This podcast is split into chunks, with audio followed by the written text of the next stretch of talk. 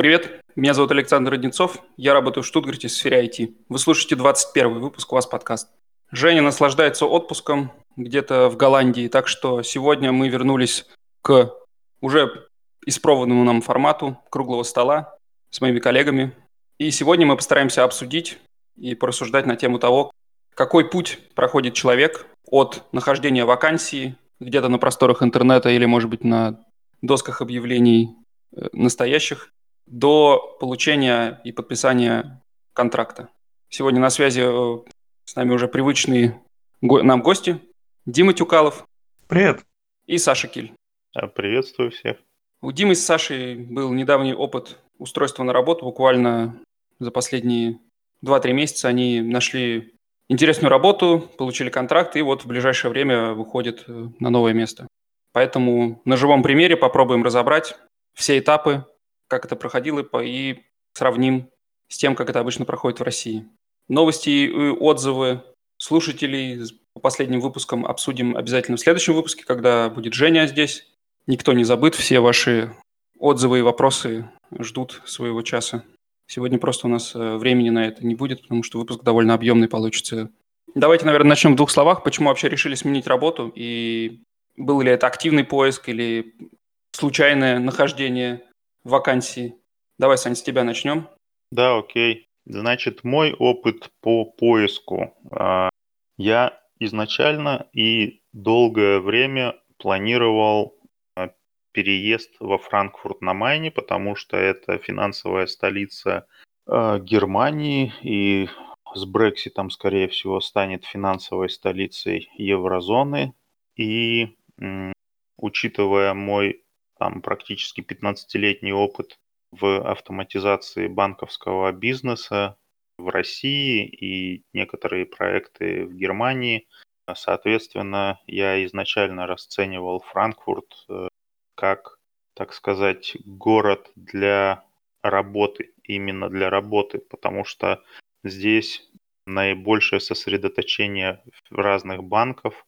А, я нашел квартиру в двух перекрестках, грубо говоря, от э, улицы, на которой сидят там подряд э, Коммерцбанк, Финанс Информатик, это Шпаркасса, автоматизация, потом Ингдабанк, потом дальше Декабанк. И то есть это практически улица, из, состоящая из одних банков подряд. И, ну, это такой был план изначально у меня. вот. Э, Собственно говоря, после переезда э, я активно начал искать вакансии в этих банках и в первую очередь в Коммерцбанке, потому что уже был у них на собеседовании несколько раз, э, но как внешний сотрудник, вот сейчас меня интересовало трудоустройство как штатного сотрудника. И, ну, несмотря на большой поток обращений а, и писем к Синге, а, я хотел заняться этим самостоятельно, потому что меня интересовала конкретная область применения моих знаний. Это желательно автоматизация кредитной деятельности. И меня интересовало, ну, грубо говоря, там три или четыре э, варианта. И по большей части все эти крупные компании, банки, они имеют собственные джоб-порталы, где они публикуют свои вакансии. Ты имеешь в виду, не хотелось отдавать себя на растерзание рекрутерам безжалостным? Я общался с ними несколько раз, а, и это очень большая сложность в том плане, что эта прослойка, она несет очень мало конкретики. То есть это разговоры для разговоров, и я не очень приветствую этот э, лиш, лишнее звено в цепи.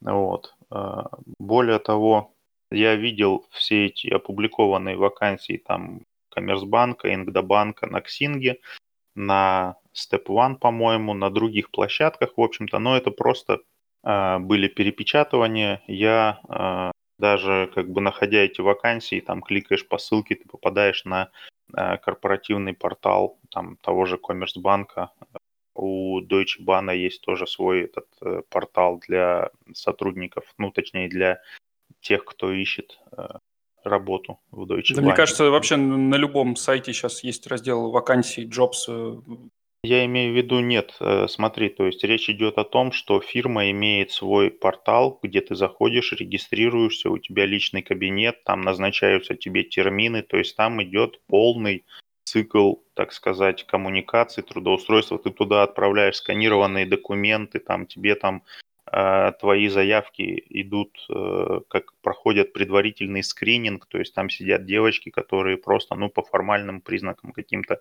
оценивают, э, пожалуйста, приложите вот этот документ, пожалуйста, вот дошлите нам вот это. То есть прежде чем твоя, твой Бевербун попадет к представителю департамента, который эту вакансию открыл, то есть там есть определенный объем работы, который ты выполняешь на сайте, чтобы у тебя полностью было все заполнено. И только после этого твоя заявка уходит как сказать, твоя кандидатура доходит до целевого департамента, который, возможно, с тобой связывается. Вот ровно таким образом устроен процесс э, в Коммерцбанке.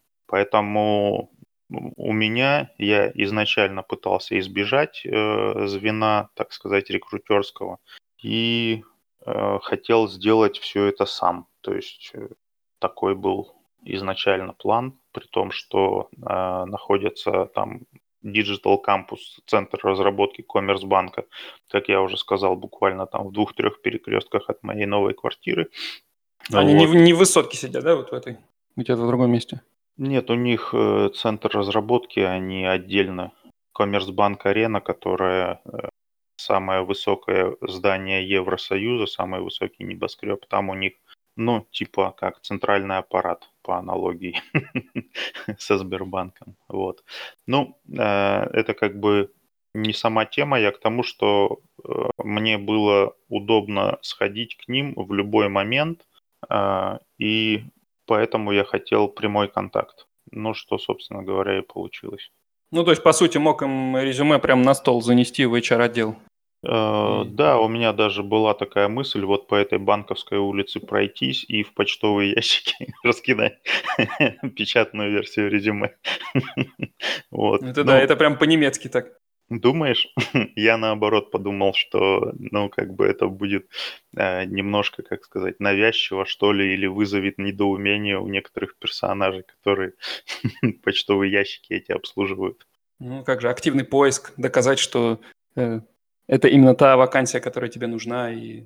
Ой, для этого есть же этот мотивационное письмо. Ну да, к этому мы еще сейчас придем. Ну, то есть, в общем-то, у тебя был список э, фирм конкретных, я которых, знал, куда я еду. Да, в которых я тебе знал, да, даже примерно буду. конкретные вакансии интересовали.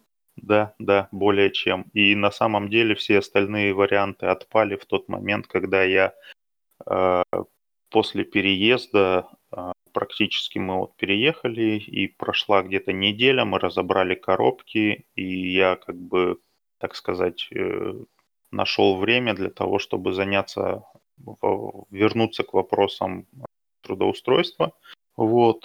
И я обнаруживаю на, на корпоративном этом, значит, э, портале Коммерцбанка Э, новую вакансию, которая открылась там 20 какого-то февраля. Я ее не видел, потому что ну, мы были заняты переездом, надо было сделать ремонт в старой квартире, там, ну, так сказать, замазать дырочки там и так далее. Ну, вы знаете, о чем идет речь перед сдачей квартиры. Вот. И я обнаруживаю вакансию, недавно открытую в департаменте автоматизации индивидуальных и специальных кредитов Коммерцбанка. То есть это та тема, которой я занимался в России 10 лет.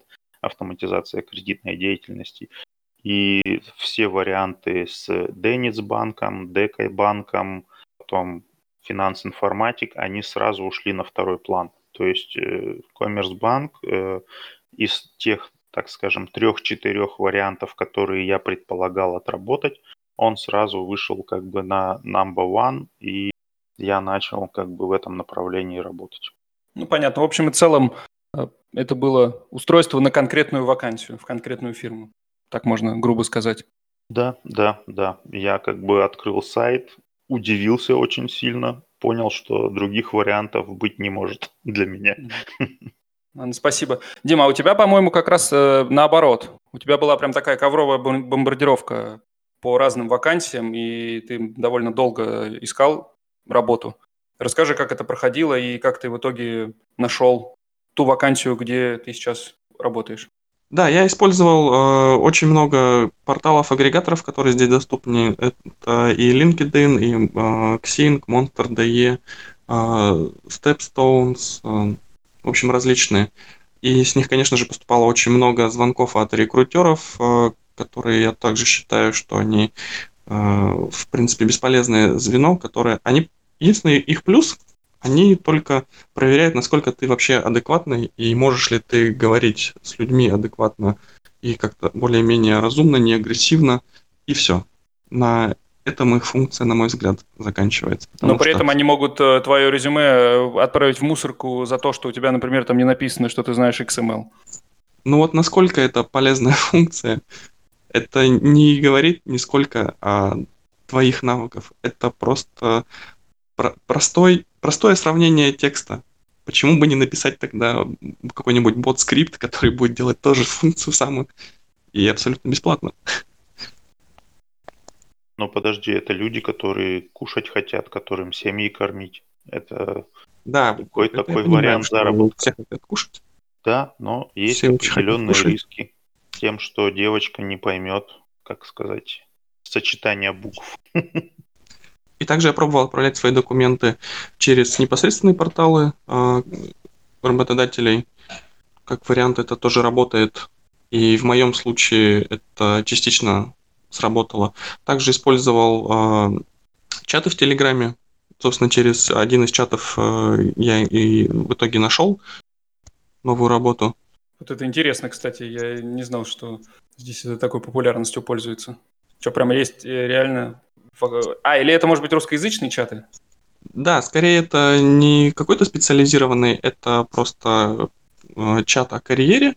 Э, и там на самом деле большинство людей представлено с менеджерских позиций. Это вообще со всего мира люди там сидят и, обсуждают э, различные свои проблемы, кто как устраивался, кто куда эмигрировал, как это проходило. И просто в один из моментов э, написала женщина о том, что ее муж ищет э, программиста на C++, и если есть такие, откликнитесь, и все. Ну, это прям конкретно повезло тебе, так скажем. Да, на самом деле повезло моей жене, потому что я не очень тоже люблю этот чат. Э, она заметила сообщение, и, а я уже написал после этого. Да. Но как раз-таки в ту же самую компанию я писал до этого примерно в феврале-марте э, самостоятельно через портал, их, э, через их сайт. Они мне отказали по причине того, что завышенные зарплатные ожидания.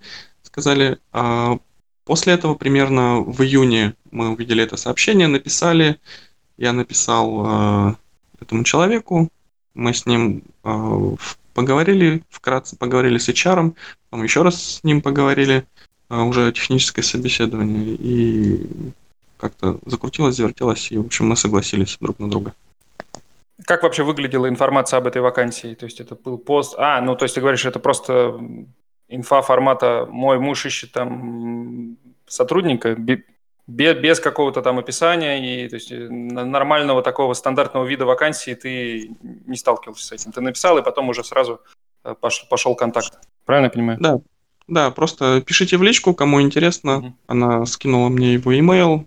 После этого он мне э, прислал краткое описание вакансии, и все. А расскажи, сколько вообще вакансий ты до этого, насколько вакансий ты откликался до того момента, как ты нашел вот эту?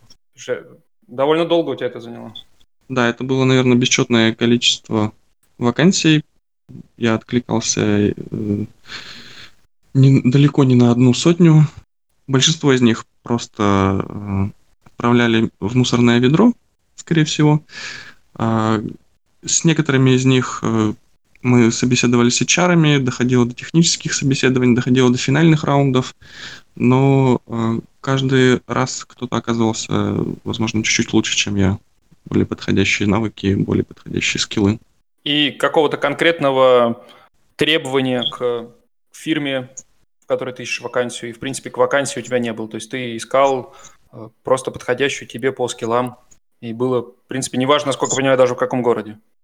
Да, насчет города, в принципе, было неважно. Собственно, на как, в какой-то момент э, после, может быть, полугода или года отказов э, было неважно уже и какая страна. Э, но все время хотелось, чтобы это все-таки был финтех, потому что эта область интересна, нравится, и был опыт в ней работы. Вот. Но рассматривал совершенно разные компании. Но в итоге это оказалась финтех компания. Понятно. Ну, давай пойдем, наверное, дальше и плавно перейдем от вакансии к тому, как проходило первичное общение с HR или, может быть, э, с кем-то другим, кто впервые связался по вакансии с вами и дал первую информацию о ней. В общем, тот, кто проложил этот мостик уже к собеседованию э, на месте. Давай, наверное, Дим, продолжишь.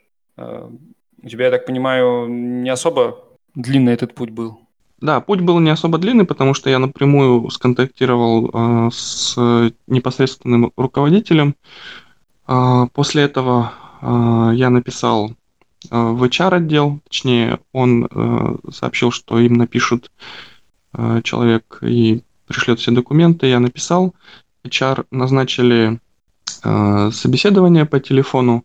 Мы с ними э, буквально там 5-10 минут э, проговорили, почему я хочу устроиться на новую работу, почему э, хочу сменить э, текущую, какие мои зарплатные ожидания.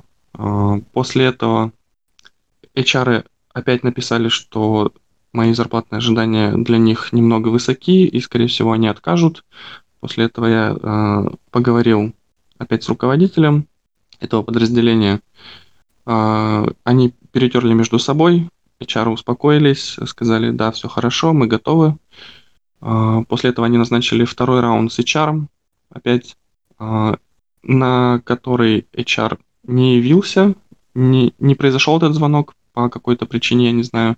И после этого они мне сразу написали, что приглашают на техническое собеседование. И все. После, наверное, недели или двух, наверное, это прошло две недели после первого звонка, состоялся уже э, техническое собеседование. Ну, это прям быстро для Германии вообще. Видимо, они очень срочно искали.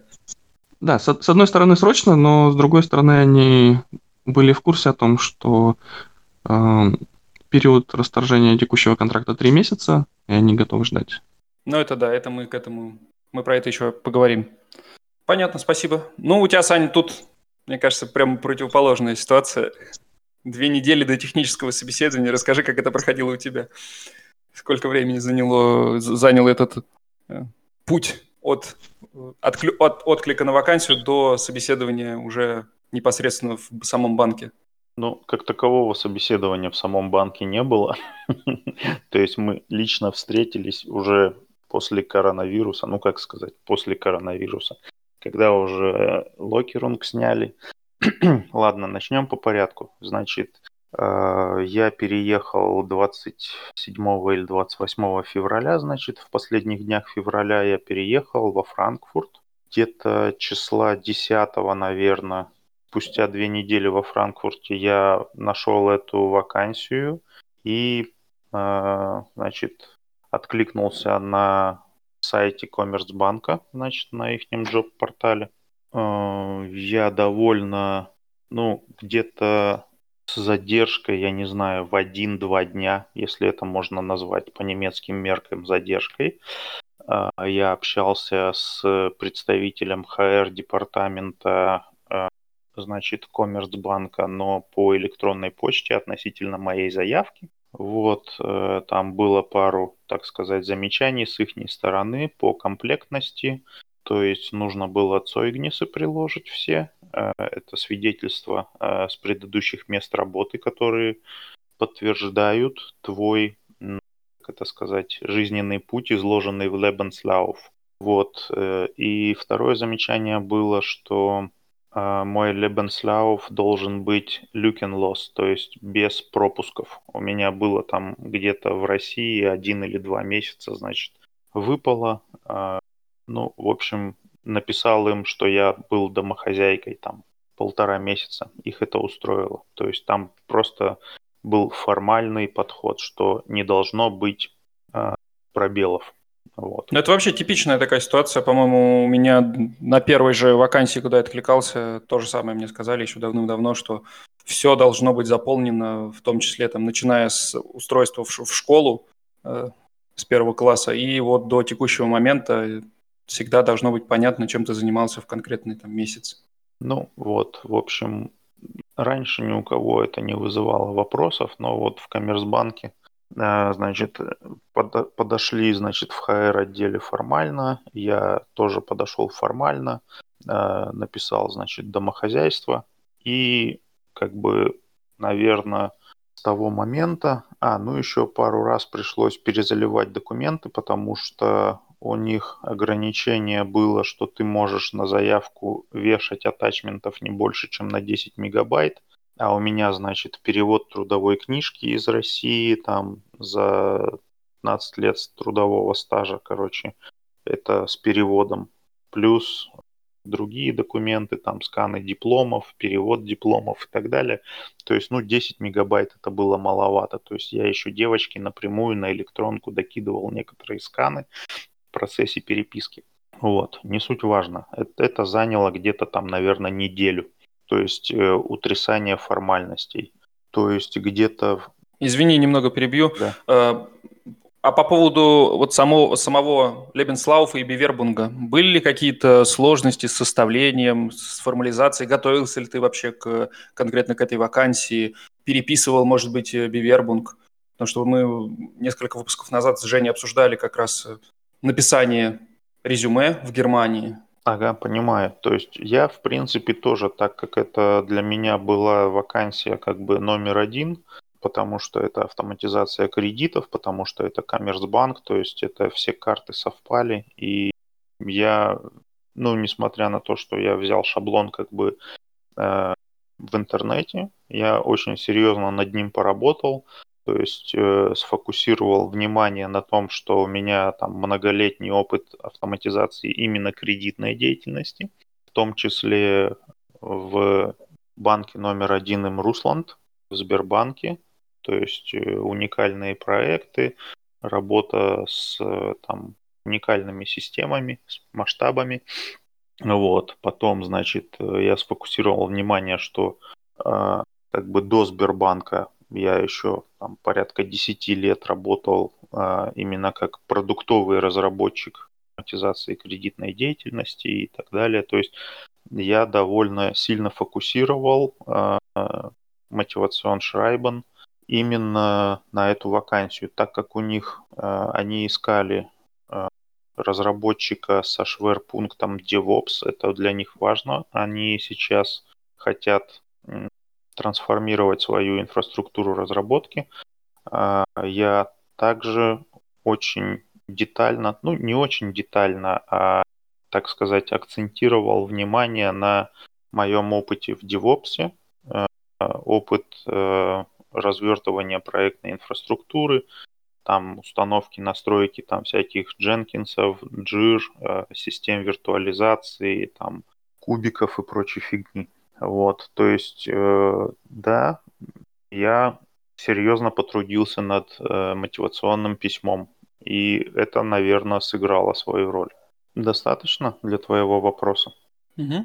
Окей, тогда возвращаемся к теме процесса, значит, э, где-то числа там 13-15 я подал, значит, э, заявку. Неделю мы общались э, с ХР-департаментом, значит, утрясали формальности этой заявки. Где-то в конце февраля, в конце марта, значит, эта заявка попала уже в целевой департамент, после чего я не знаю, наверное, в течение недели, то есть, э, по моим ощущениям, не больше двух недель прошло между откликом на вакансию и до того, как на меня вышел руководитель подразделения. То есть э, на меня напрямую вышел директор дирекции, он занимается HR вопросами для обеспечения, так сказать, нужд э, своего, своей дирекции. Там как раз у них там так называемые цел ячейки, ну это, грубо говоря, это agile команды. Вот. И он как бы занимается вопросами снабжения их кадрами.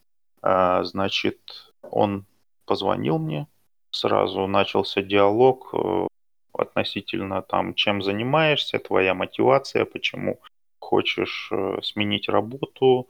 То есть это чисто хайеровские вещи, но их отрабатывал непосредственно руководитель подразделения. То есть первый контакт был живой контакт, был с руководителем подразделения, в котором как бы предполагалась работа. И ну, был очень позитивный диалог такой с веселыми интонациями, шутками, значит, там про коронавирус и про прочие дела. А, обсуждали, значит, Кундигунг Фрист, э, и, ну, все обсудили. Я говорю, у меня вот э, я пока на испытательном сроке. Э, если вы успеете, значит, к апрелю, то две недели и все отлично. Он сразу сказал, нет, это невозможно в масштабах Коммерсбанка так, настолько оперативно как бы принять решение мы не сможем.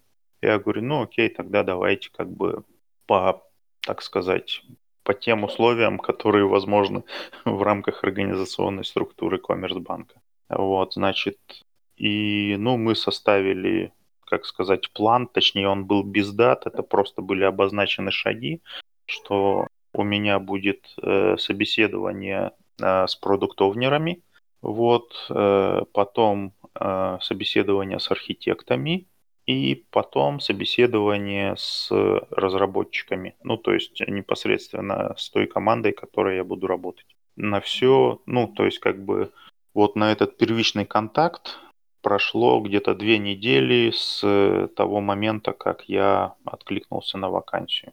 И надо сказать, э, вот этот э, директор дирекции разработки кредитов э, в Коммерсбанке, что для меня было не сказать шокирующим, а очень, так сказать, непривычным для Германии. Он реагировал на электронную почту, на любые самые глупые вопросы буквально в течение получаса-часа. Это очень выделялось по сравнению со всеми другими там коммуникациями, э, с ХРами и с рекрутерами. То есть обычно ты пишешь, и через день, в лучшем случае через два, как бы тебе что-то отвечают.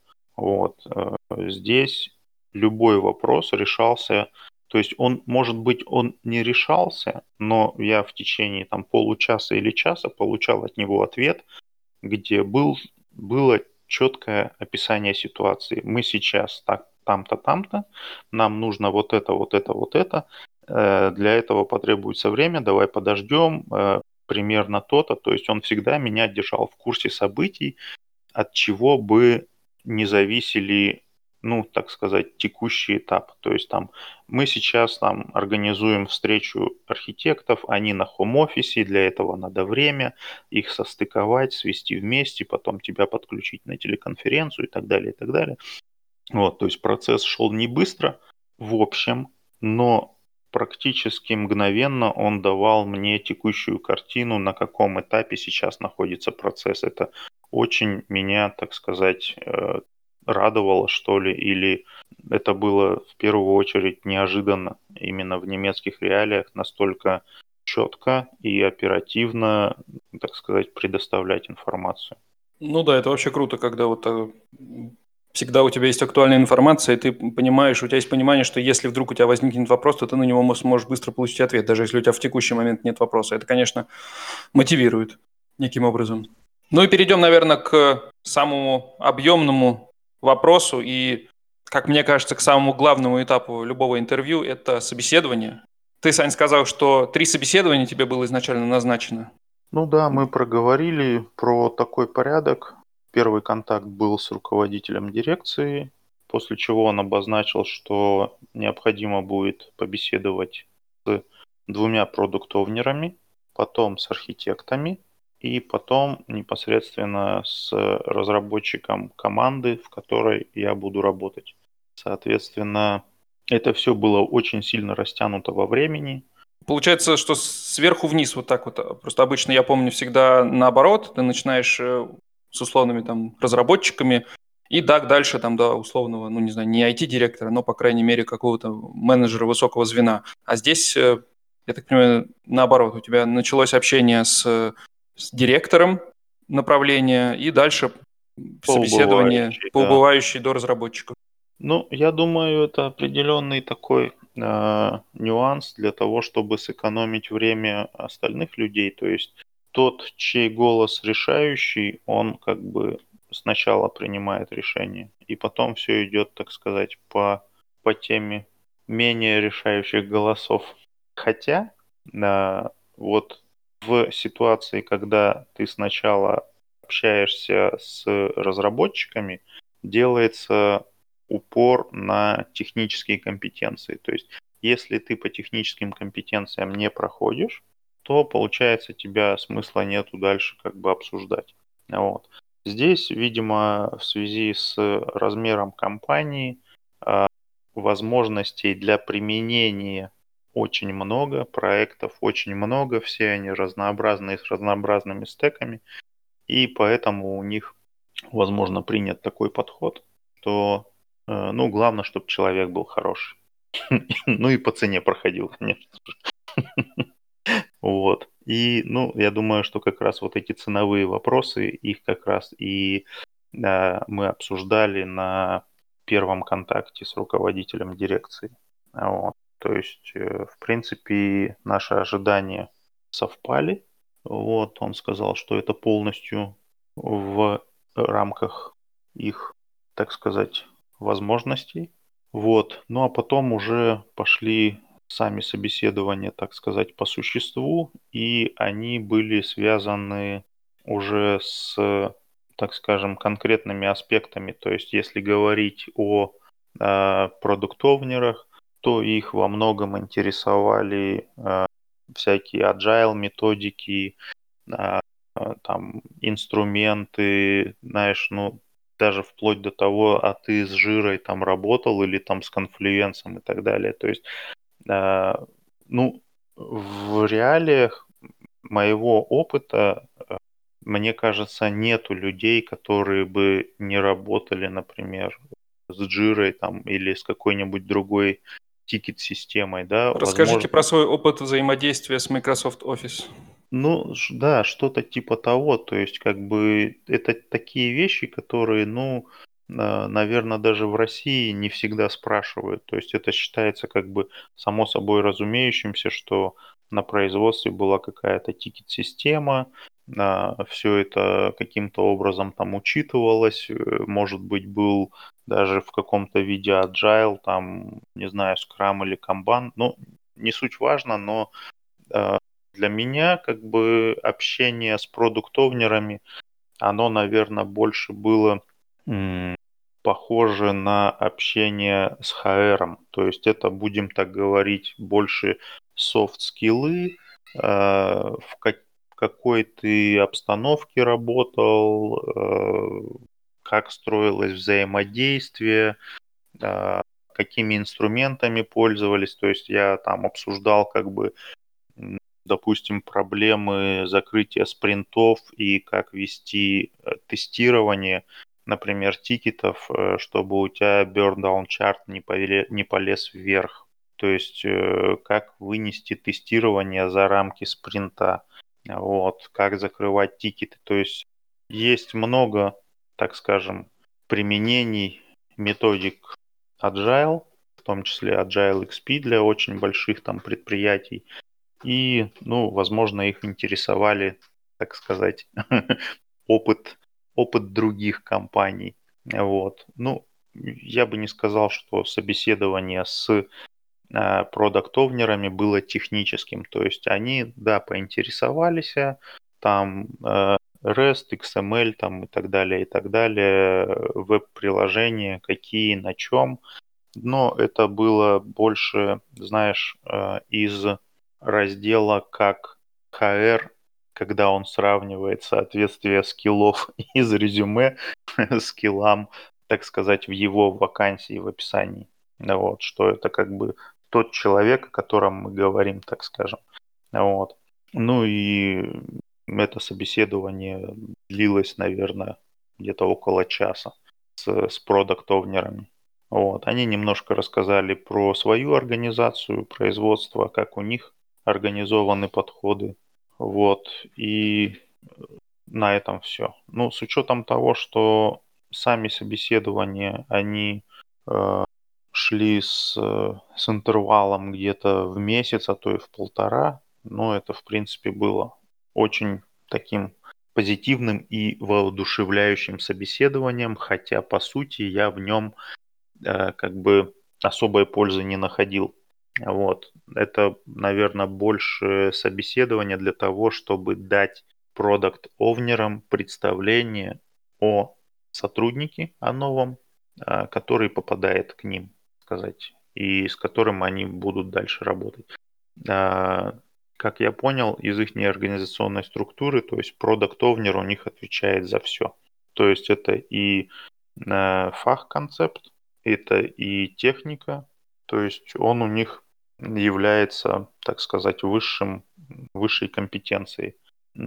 Во многих предприятиях э, Product Owner, он иногда вырождается в чистого менеджера, то есть он не несет в себе никакой компетенции ни с точки зрения там, продукта, ни с точки зрения техники. То есть он просто коммуницирует, например, архитекторов с бизнес-аналитиками, ну и пытается как-то эти все темы законнектить и приземлить, чтобы оно где-то было зафиксировано что за продукт мы делаем и с помощью чего мы его делаем, там, с помощью каких технических решений. Вот. Э, здесь же в Коммерсбанке это тоже как бы радует, э, что продукт Owner, он именно ответственность несет, он владеет продуктом именно в силу своих компетенций, то есть он принимает эти решения, он несет ответственность. Это мне понравилось. Вот. Ну и получается, ты тоже мог э, задать какие-то вопросы по продукту, по проекту да, и да, получить да, такие не общие ответы, а именно ответы от того, кто занимается этим продуктом. Ну, да, да. Спрашивал что-нибудь? Ну, по, по большей части я получил общее представление об их системе, но вот что конкретно там разрабатывать, это, будем так говорить, осталось за кадром. То есть они первое, на чем меня сфокусировали, это то, что им необходимо трансформировать, ну, возможно, им понравилось описание моего проекта в T-Systems, вот, где я в качестве факультативного задания организовал им, э, так сказать, пайплайны для непрерывной сборки и деплоя через ручной промоушен на разных стадиях то есть там dev стадия, потом идут автотесты, нагрузочные тесты, потом QA стадия, потом идут, значит, э, еще более широкие автотесты, а, и потом уже manual, как сказать, э, ручной промоушен на продакшн. Вот, э, значит, у Коммерсбанка стоит, ну, по крайней мере, в этом подразделении стоит большой вопрос про трансформацию инфраструктуры разработки, то есть они хотят э, очень сильно улучшить э, DevOps составляющую в текущем процессе разработки. Вот, поэтому они меня довольно активно пытали э, о теме DevOps. И мои первоочередные задачи, они должны, так сказать, существенно повысить качество DevOps в их текущем процессе разработки. То есть Мои первые задачи в Коммерсбанке – это не разработка продукта, а изучение текущего процесса разработки, его оптимизация и его автоматизация совместно с продукт-овнерами. Ну, понятно. В общем, первое собеседование такое больше общее по продукту, по Наверное, может быть, они там адекватность смотрели твою, может быть, ты там Ну, по организационной части, да, получилось по, по большей части. И следующим было у тебя уже более техническое собеседование, правильно? Да, да. Где-то месяц, наверное, тоже через месяц, через полтора, значит, им удалось собрать двух архитектов. Не знаю, почему двух, э, почему так долго собирались, если их всего двое. Вот. Э, в итоге был созвон, э, значит, телефонная конференция с архитектами. Общались мы где-то порядка полутора часов с ними. А, и это было уже техническое собеседование, где мы обсуждали знания там спрингов, э, Java, какие, значит, э, версии, с чем работал, с какими пакетами, интеграция с LDAP, а это, а то, а здесь. Э, потом также обсуждали их систему, да, как она работает. То есть у них что-то очень сильно похожее на то, чем я занимался в T-Systems. Единственное, что у T-Systems был BPM-движок э, от э, Hewlett Packard. В Коммерсбанке с помощью BPM-движка э, значит, разработчики пишут модули, где автоматизируются бизнес-процессы именно кредитования. Пишется это все на Java. BPM-движок у них от IBM. А, в принципе, они хотят все то же самое, что я делал в T-Systems – а, это функциональное тестирование, это нагрузочное тестирование. То есть они меня спрашивали, а как ты вот там а, в проекте T-Systems, как ты подключался, как ты функциональные тесты делал. Я говорю, ну, я писал там тест-раннер на питоне, потому как у меня была эта а, машинка в докере, значит, с Дженкинсом крутилась. Там докер, он так сказать, из коробки у него уже стоит интерпретатор питона, поэтому самое простое я как бы написал там на питоне несколько скриптов, которые через REST пинали там, допустим, э, тестовый инстанс, э, orchestration сервера, запускали там какие-то workflow, мониторили исполнение, потом забирали трейсы и отслеживали по трейсам правильно или неправильно протекал workflow. Соответственно, делался вывод как бы о том, функциональный тест пройден или не пройден. Вот. Про нагрузочное тестирование обсуждали. То есть э, я бы мог охарактеризовать э, собеседование с архитектами э, как собеседование главным вопросом которого было выявление, что я смогу привнести нового или какие ноу-хау у меня есть, которые им будут полезны. Ну, то есть э, это не было какой-то там проверкой и тестом тебя, скорее просто неким диалогом о том, э, какие проекты ты делал и... Не-не-не-не-не. Это было конкретно выяснение того, что в рамках их текущей инфраструктуры я им принесу готовые какие-то решения. Ну, я к тому, что на листочке программировать там и поднимать Kubernetes тебя не просили. Нет, конечно, нет. То есть это, это, это все было на словах, но достаточно э, в деталях мы обсуждали и проговаривали, что я делал, каким образом я это делал и насколько это будет применимо к их инфраструктуре. То есть это реально было выяснение того, носителем каких ноу-хау я являюсь для Коммерсбанка. То есть, чтобы я пришел и вот конкретно, типа, ребята, я вот это делал, вот это я умею, вот это сделал, так, где у вас, так, отойдите, дайте мне сервер, я сейчас все налажу. Вот их интересовало именно вот это вот архитектов. Ну, понятно. Получается, первичное собеседование, дальше техническое. Что же было тогда на третьем собеседовании, с, уже с разработчиками конкретно? Э, После того, как я получил, значит, э, два цепта, ну, то есть сначала меня согласовали продукт-овнеры, потом архитекты сказали, что я именно тот человек, который им нужен, и потом было назначено третье собеседование с разработчиком э, из команды, целью которого, как мне сказали, будет э, информирование меня о том, где, с кем и чем мне придется заниматься. Вот, звучало прекрасно, но на самом деле это получилось э, собеседование, э, где э, разработчик просто расспрашивал меня, а, а, кто я, а где я, а чем я, чем я занимался раньше. То есть практически э, получилось половина собеседование с продукт-овнерами о том, кто я по жизни, половинкой технического собеседования, такое упрощенное техническое собеседование, э, как с архитектами, чем я занимался и что я умею. Вот. Э, ну и по идее, как бы я должен был задавать вопросы. Вот. Но все получилось наоборот. И вот здесь получилось качественное немецкое собеседование, как это обычно происходит.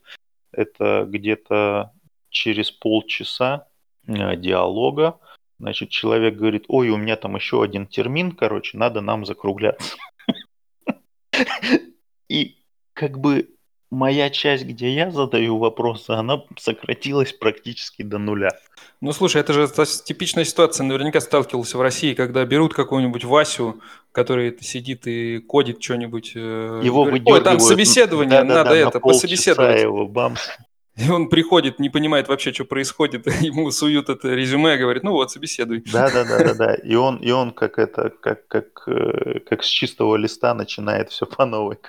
Ну, давайте знакомиться. Да, да, да, да, да, да. Вот. Ну, я, я как бы в любом случае, я уже после довольно обширного разговора с архитектами, я уже понимал задачи, что я приду, мне надо будет изучить да, процесс их, их, как у них устроена сейчас разработка, тестирование, какие репозитории, там, как артефакты они хранят, и так далее, и так далее, как-то все это дело осмыслить, а, предположить какие-то оптими...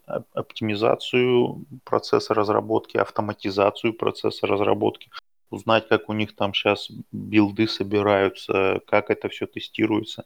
Вот, то есть я уже э, понимал э, свой, ну, эта тема все равно не одного там месяца. То есть на первые полгода э, я понял уже, чем мне придется заниматься.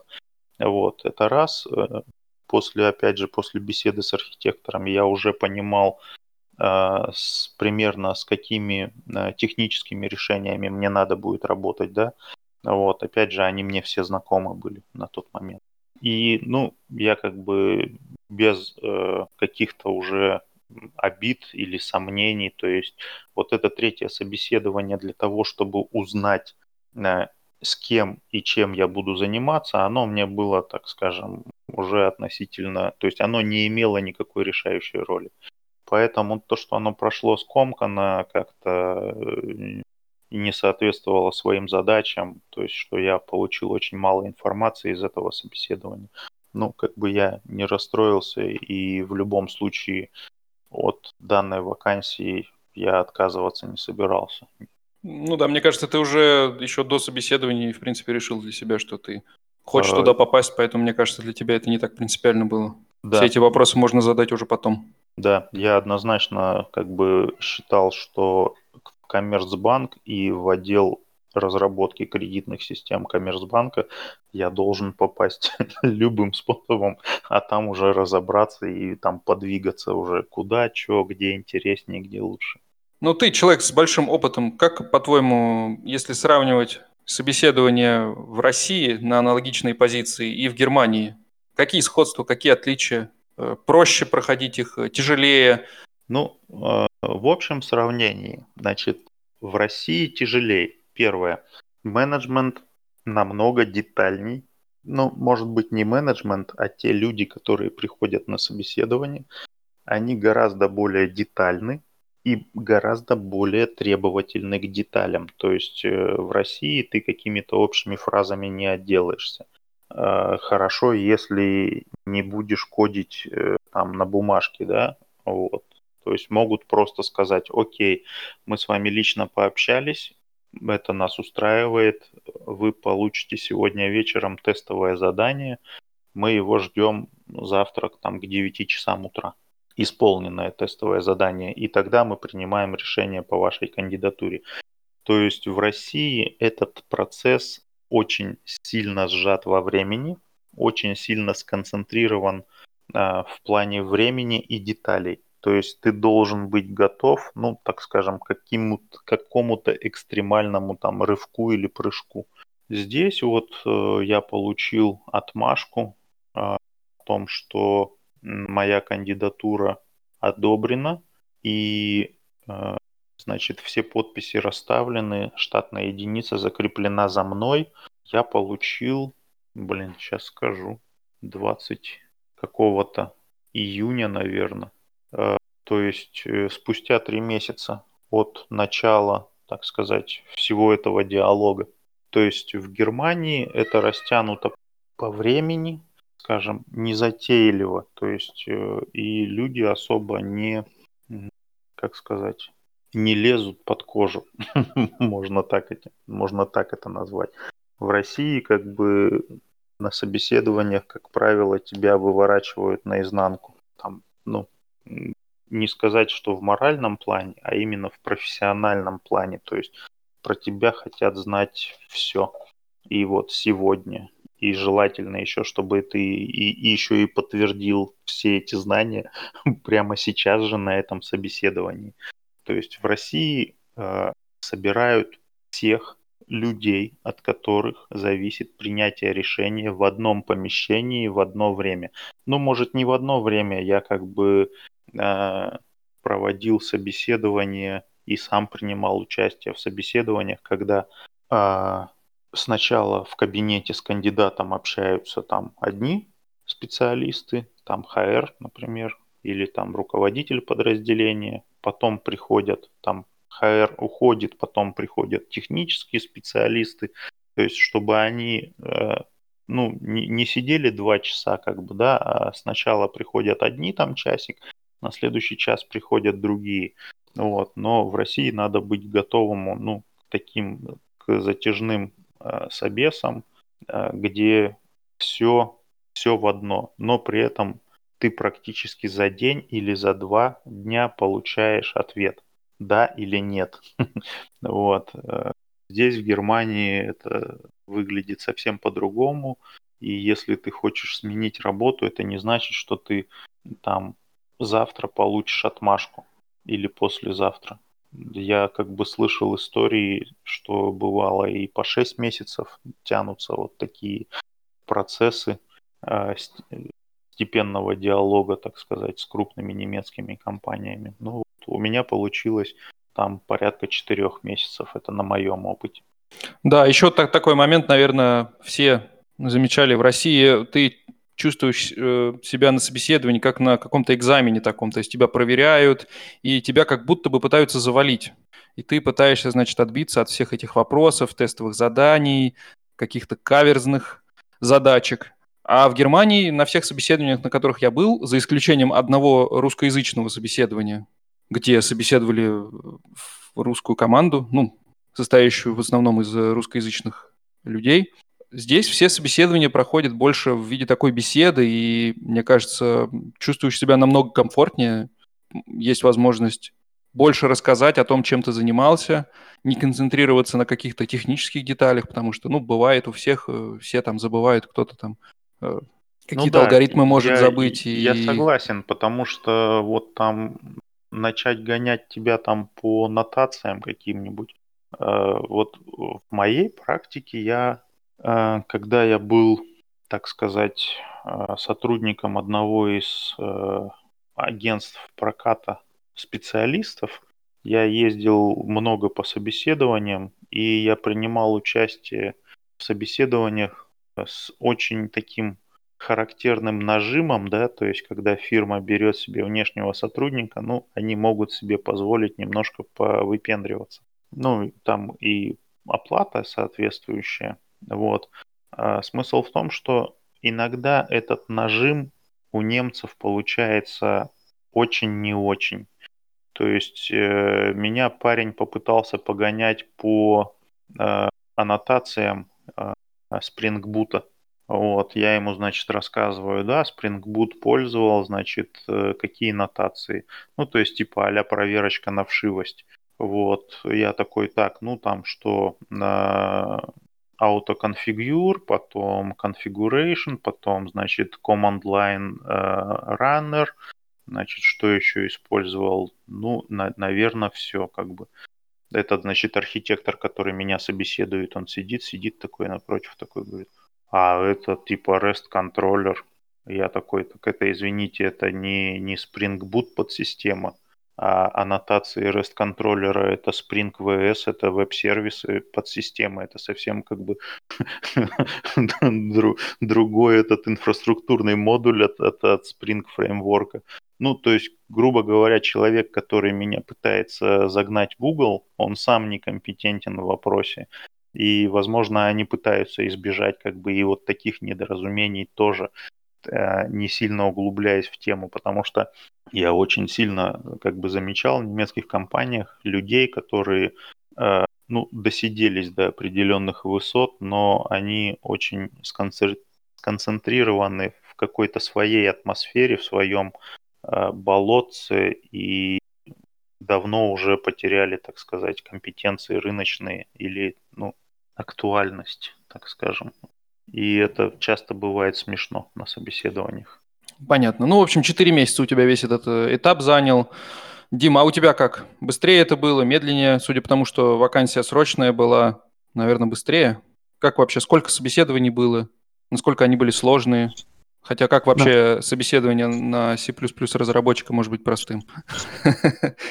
В общей сложности, наверное, это все заняло порядка месяца, с учетом, наверное, того, что еще были другие кандидаты. Их нужно было как-то оценить.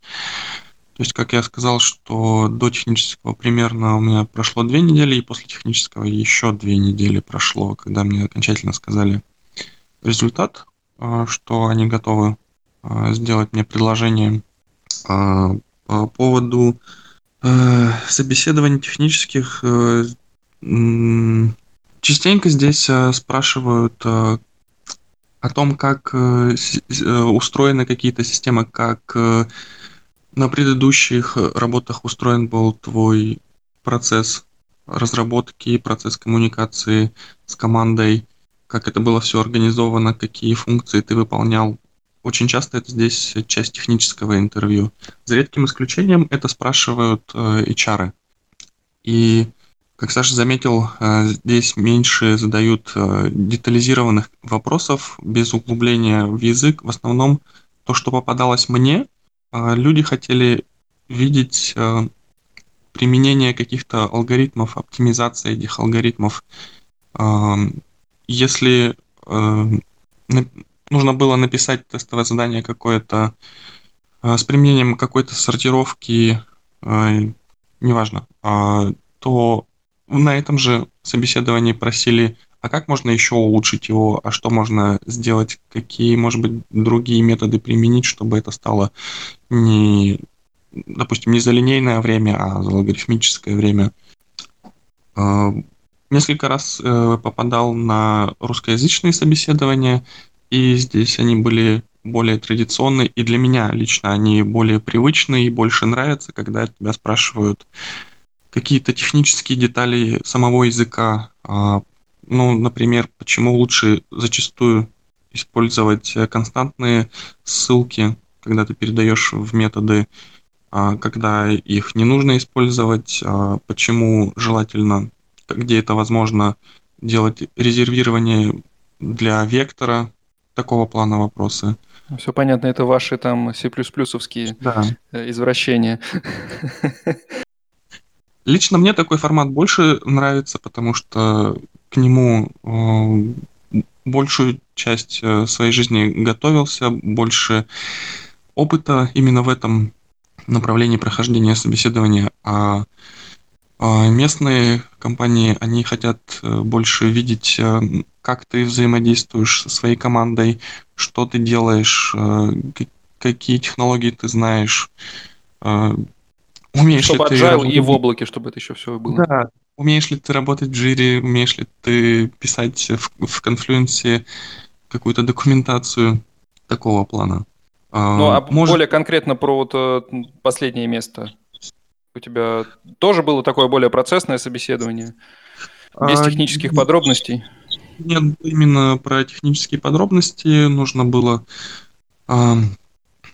где-то исправить ошибки в коде, где-то сказать, как э, устроена внутренность э, какого-то какой-то структуры э, или какого-то алгоритма, эм, с какой сложностью оно работает, что можно добавить, как можно исправить, какой-то метод, сколько байтонов памяти будет занимать конкретная структура и так далее.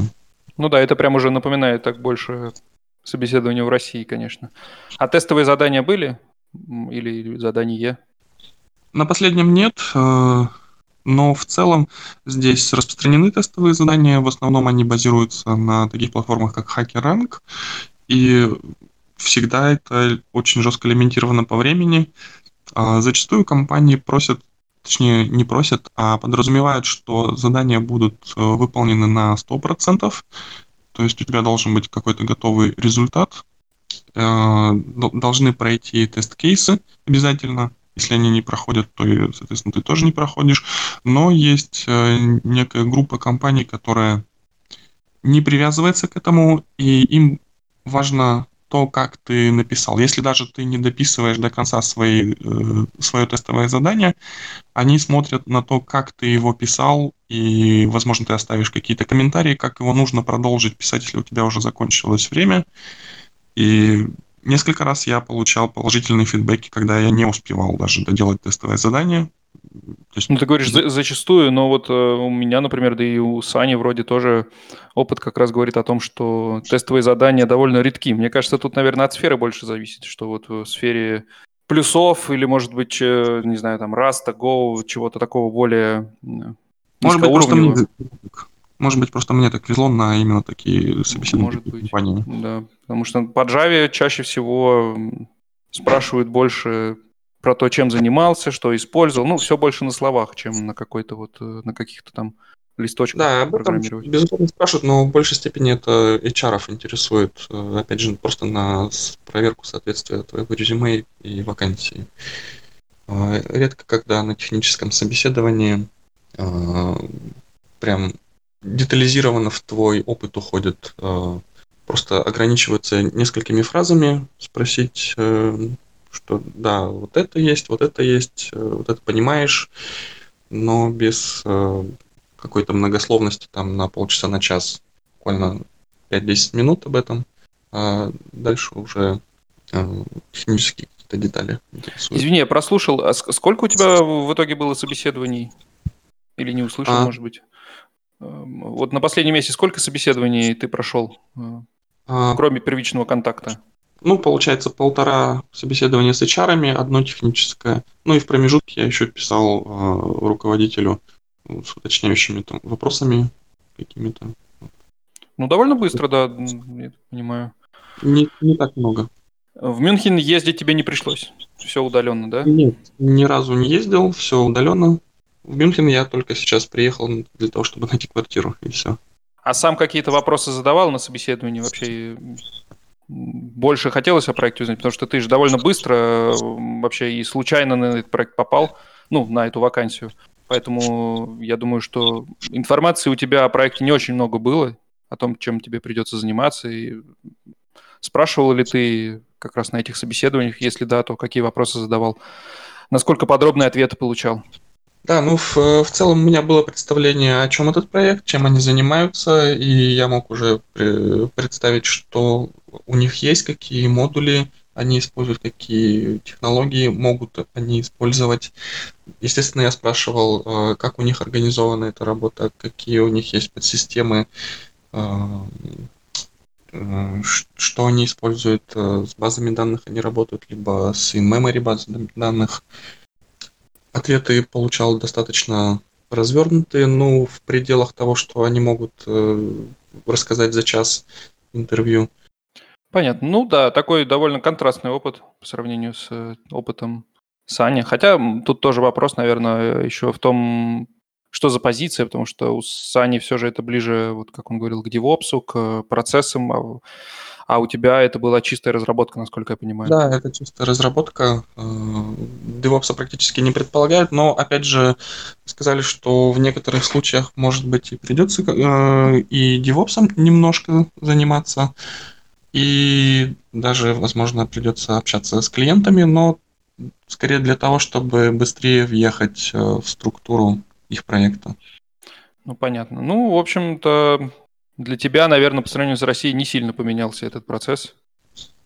А с последней компанией нет, практически все то же самое. А может быть, это связано с тем, что там есть какие-то русскоязычные люди где-нибудь, там, тем лиды или еще кто-то, или не было такого? Именно так, именно так. А, Тим ну тогда, э, да. русскоговорящий, и команда э, Костяк ее русскоговорящая. Тогда это все объясняет. Случайно не Allianz? Нет, не Так, ладно. Это по поводу обработки платежных карт, подарочных карт, любых карт. Мгм. Процессинг. Понятно. Ну и давай, наверное, к последнему пункту тоже с тобой перейдем. Э, Как быстро после прохождения собеседования последнего и- и ты получил какой-то положительный фидбэк, и как быстро после этого ты получил уже заветный контракт? Да, как я сказал, после технического собеседования примерно через две недели мне написали из HR отдела о том, что э, они меня поздравляют, о том, что можно присылать им э, все документы. Они прислали список документов. Э, в общем-то, две недели.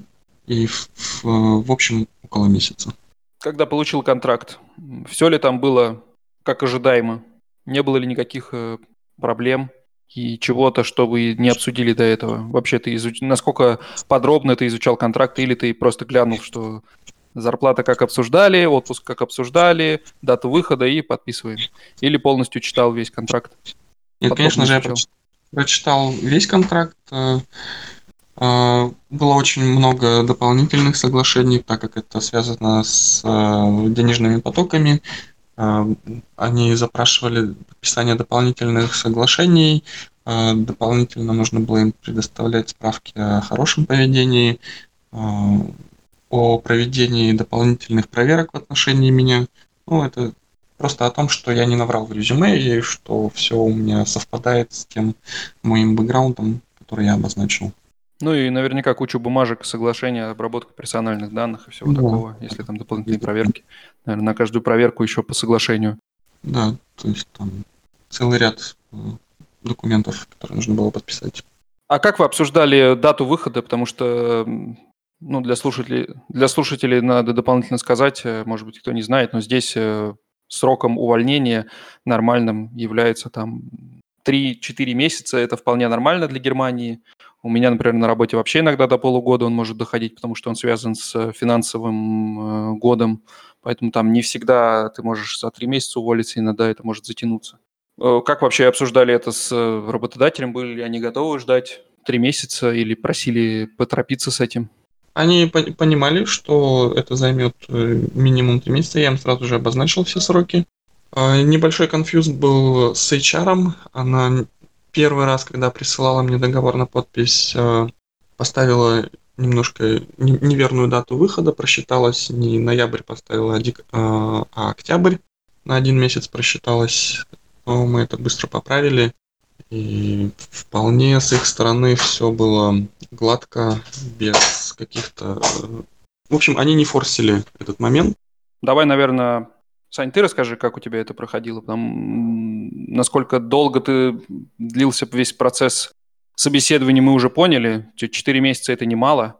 А сколько времени ты ждал уже после последнего собеседования контракт? А, Значит, после последнего собеседования где-то прошло два или три дня. Мне по электронке э, руководитель дирекции написал, значит, поздравил, что он рад, так сказать, приветствовать меня в своей команде. Вот, и что он передает заявку на оформление трудового контракта в ХР-департамент. То есть, мол, э, самое время идти за справкой о хорошем поведении, потому что без нее меня не возьмут. И э, жди контракт по почте. Вот. э, У ХР это заняло где-то порядка двух недель. То есть э, где-то через две недели я получил толстую папочку в почту с трудовым контрактом. Блин, похоже, Соня думает, что я с ней разговариваю. Вот. э, Ну, соответственно, трудовой контракт, э, два экземпляра, то есть э, конверт обратный, потом куча, куча бумажек, да, относительно персональных данных, значит, как это сказать, положение о премировании сотрудников. То есть, ну, в трудовом контракте как было? Значит, озвучен оклад, фиксированная сумма, и, значит, в разделе о переменном, о переменной премии, значит, идет ссылка на положение о премировании сотрудников. Ну, соответственно, они положение о премировании сотрудников тоже распечатали и прислали мне, чтобы я мог ознакомиться, как это функционирует. Вот. Э, относительно денежной суммы, значит, э, получилось даже больше, чем мы договаривались. То есть э, постоянная часть была существенно выше, чем мы обсуждали до этого. И ну, с учетом переменной премии тоже получается, что в сумме получается несколько больше, чем мы обсуждали. Ну, как несколько там, я не знаю, э, наверное, порядка двух-трех тысяч в годовом исчислении. Это как бы не, не принципиально. То есть, возможно, это даже просто там hr у себя где-то округлили и все. Я так понимаю, что у них да, так же, как в Сбербанке, есть э, то есть это такая типа а э, сетка зарплатная.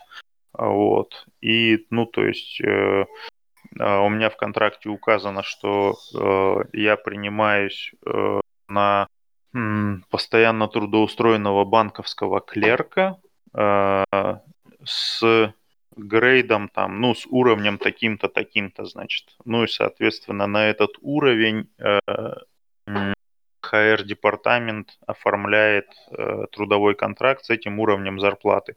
То есть э, ту сумму, которую мы обсуждали, э, этот грейд, так сказать, эта ступень, она перекрывает. То есть вот получилось как бы вот так. Значит, э, ждал я пакет документов порядка двух недель. Потом, пока, значит, документы ехали, я а, пошел, получил справку о хорошем поведении и потом уже обратно им отправил а, их экземпляр с подписью, а, потом различные еще бумажки с э, разрешением на обработку персональных данных, реквизиты для выплаты зарплаты, потом основные данные для налогообложения, то есть там мой что R-класс, там, что R-ID и так далее, и так далее. Ну, то есть, в принципе, ничего такого э, долгого ожидания или каких-то неожиданностей ничего не было. Все соответствовало ранее оговоренному, а э, зарплатная планка несколько превышала ранее оговоренная. По дате выхода, значит, э, у меня в контракте стояло Gesetzliche Kündigungsfrist один месяц. Э, и после того, как я подписал трудовой контракт и отправил его обратно в Коммерцбанк, я э, в своей э, компании, так скажем, начал обсуждать срок по выходу из трудовых отношений. И, в принципе, компания пошла навстречу, возможно, из-за коронавируса, возможно, из-за каких-то других нюансов э, может быть э, текущее положение с контрактами не очень, так сказать, располагает большому ассортименту задач. То есть, э, а, у меня был отпуск еще. Ну, в принципе, я из отпуска как раз выходил сразу с заявлением на увольнение. То есть особого мотива меня погружать в новые задачи не было. Поэтому мы написали так называемый э, Behebungsvertrag, это исправительный договор, э, которым мы отменили, значит, пункт с Gesetzliche Kündigungsfrist и назначили конкретную дату увольнения с учетом э, неиспользованного отпуска. То есть меня попросили отпуск догулять, вот, э, в новые задачи, чтобы я не въезжал, э, выгулял отпуск до конца и потом как бы увольнение, с последующим увольнением. Вот, поэтому фирма пошла навстречу, и мне сократили отработку. Вот, я думаю, ну, это было в их интересах, хотя, э, ну, я знаю в тех проектах, в которых я работал, то есть там э, менеджеры, то есть э, мы с ними находились в диалоге, ну, они без труда бы заняли меня, то есть нашли бы там какие-то тикеты, там багафиксы еще на недельку, а то и на две, как бы и на месяц могли бы найти занятия, но решили друг друга, так сказать, не, не тянуть кота за резину. Как-то так. А, Дим, ты тоже по почте получал контракт или как-то, может быть, в электронном виде? Да, а, было интересно, что мне все документы прислали по электронке, и достаточно было электронных подписей. И единственное, что я заказал при выходе бумажной версии своего договора, и то есть мне не пришлось ничего распечатывать, а, как-то собирать все это. Все было в электронном виде, довольно-таки удобно и неожиданно для меня, с учетом того, что находимся в Германии, где очень любят всякие бумажки и справки. Ты точно в Германию mm устроился на работу? А то посмотри, может, это Мюнхен какой-нибудь в Москве, где-нибудь под Москвой. Да, да. Я проверял адрес. Ну и по поводу э, премирования тоже скажу немножко пару слов. Э, сумма, на которую мы я изначально запрашивал в контракте, она немного меньше стоит, основная сумма выплат, но э, также есть положение о премировании, и итоговая сумма чуть-чуть превышает, тоже там буквально в годовом выражении э, тысяча, две тысячи э, превышает о том, что изначально было запрошено. Ну и плюс у них э, что, что предоставля... ты, так, ты так спрятался и такой в годовом выражении ты тысяча на двадцать пять. И дополнительно у них еще есть всякие бонусы, курсы, скидочные карты, вот. Ну, у меня тоже так, например, на работе. Вообще, насколько я понимаю, это типичная ситуация для Германии, что когда ты называешь сумму годовую, то это та сумма, о которой, которую рассчитывают как конечную за год. Конечную за год как бы сумма всех поступлений на твой счет. То есть э, со всеми премиями, со всеми какими-то дополнительными выплатами. И, по идее, вот эту сумму, которую ты озвучиваешь, когда тебя спрашивают, на какую зарплату вы рассчитываете, то эта сумма уже с премиями и дополнительными выплатами за год. Поэтому, если премии как высокие, как, например, у меня там три раза за год ты получаешь, по сути, два оклада, то, соответственно, оклад тоже получился ниже, потому что, ну, как бы, большая часть э, зарплаты тебе приходит в виде премий. Поэтому это нормально. И это, это стоит учитывать просто при... Э, потому что, мне кажется, это довольно существенное отличие от России. В России, когда ты называешь сумму, Э, неважно, месяц, год, то ты рассчитываешь, что это окладная часть, которую ты получишь э, как в виде оклада.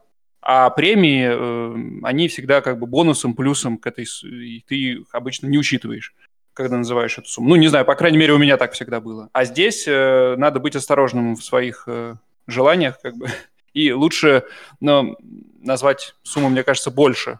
Хотя, как показывает опыт Димы, иногда это может быть ключевым ключевой причиной отказа? Как ты говорил, что тебе отказали, потому что слишком высокие зарплатные ожидания были? Ну, я изначально на первом собеседовании, когда был первый контакт с руководителем дирекции, мы обсуждали зарплатные ожидания. Я называл общую сумму и как бы говорил, что вот такую-то границу я вижу как э, фиксированный доход и такую-то часть э, я вижу как премиальный доход. Но да, это факт, но по отношению или в сравнении с э, Россией здесь э, надо учитывать, что общая сумма это общая сумма с учетом э, всех выплат. И если и если думать, что как в России все премии будут сверху ложиться, то это не совсем корректно по отношению к Германии. Ну что, по-моему, довольно подробно рассмотрели этапы прохождения собеседований и контактов с HR. Ну, в общем, все этапы, которые проходит человек с момента, как он нашел вакансию и как он получил контракт. Если у вас остались какие-то вопросы, задавайте их через нашего телеграм-бота или через Google форму, ссылка на которую есть в описании к выпуску.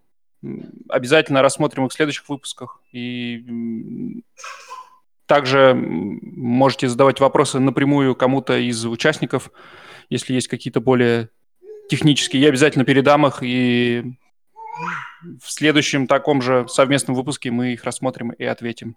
Пишите вопросы, ставьте нам оценки, пишите отзывы везде, где вы слушаете подкасты. Всем спасибо и всем до следующего раза. Пока. Пока. Пока.